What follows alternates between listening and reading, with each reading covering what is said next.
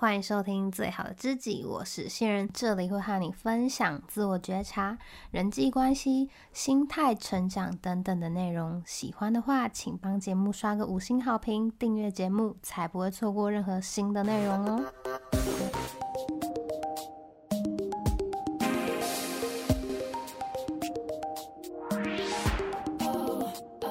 你常常羡慕别人吗？羡慕别人有好的工作、好的伴侣，以及看似光明的前程。虽然理性告诉自己不要和别人比，应该要多多看自己所拥有的，但是呢，感性上似乎过不去。会有这样子的情况呢？根本的原因在于说，我们没有去正视自己的需求，才会在理性和感性之间拉扯。羡慕它其实就像是一面镜子，会去映照出我们内心的渴望，还有底层的需求，但是呢，往往我们看到的都是表象。例如说呢，看见朋友年薪百万啊，就会觉得非常的羡慕，好想跟他一样。这个表面上呢，是看似对金钱的匮乏，觉得自己现阶段可能赚的不够多，但实际上呢，还是可以借由这个羡慕往下深挖，去获得更多的资讯。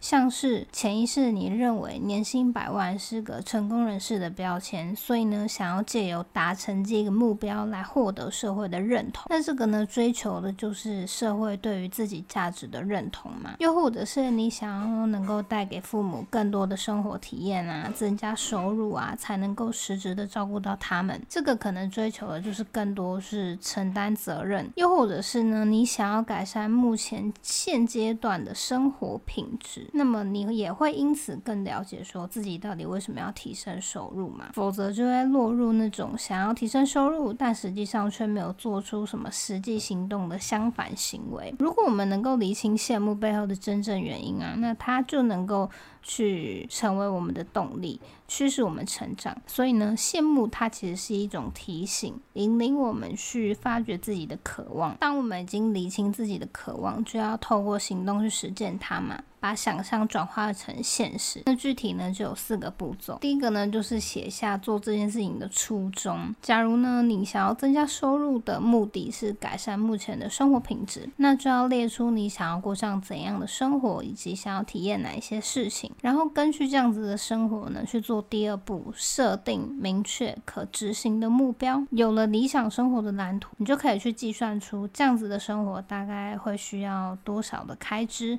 那拆分。下来呢，每个月可能会需要提升多少收入，而我们应该怎么去增加这些收入？就是把它一步一步的去做拆解，你就会找到一条路径，然后开始实行。那既然已经有了明确的计划，最重要的就是行动力啦。有一些人呢，他迟迟无法去踏出第一步呢，有可能是因为他把第一步想得太难了。就是一开始的行动一定要越简单越好。像是增加收入的部分呢，你第一个可以先盘点自己身上的技能。啊看看有哪些管道可以变现，所以呢，盘点跟收集资料就是第一步要做的事情。然后呢，慢慢慢慢的，你就会走在这条路上了。那第四步呢，就是修正还有反馈。执行的过程中呢，一定要定期的检视，才会知道自己有没有走歪。随时要看看自己哪里可以调整，一次要比上一次更好，才能够更接近目标。所以说呢，羡慕并不是一件坏事，反而是一个认识自己的机会。然后借由挖掘需求啊，去找。找到自己的渴望，并且呢，付出行动去实践，相信呢，生活就会开始慢慢靠近自己喜欢的样子喽。祝福你能够早日的过上自己的理想生活。今天的节目就到这边啦，之后会不定期的发布电子报，除了节目精华片段呢，也会和你聊聊生活中的一些启发。有兴趣的话呢，可以到资讯栏里的电子报链接免费订阅。如果觉得内容有帮助的话，也可以分享给你的朋友，或者是小而赞助我持续的创作，更多的内容呢，可以到方格子 IG 观看，资讯栏都有连接哦。那我们就下次见喽，拜拜。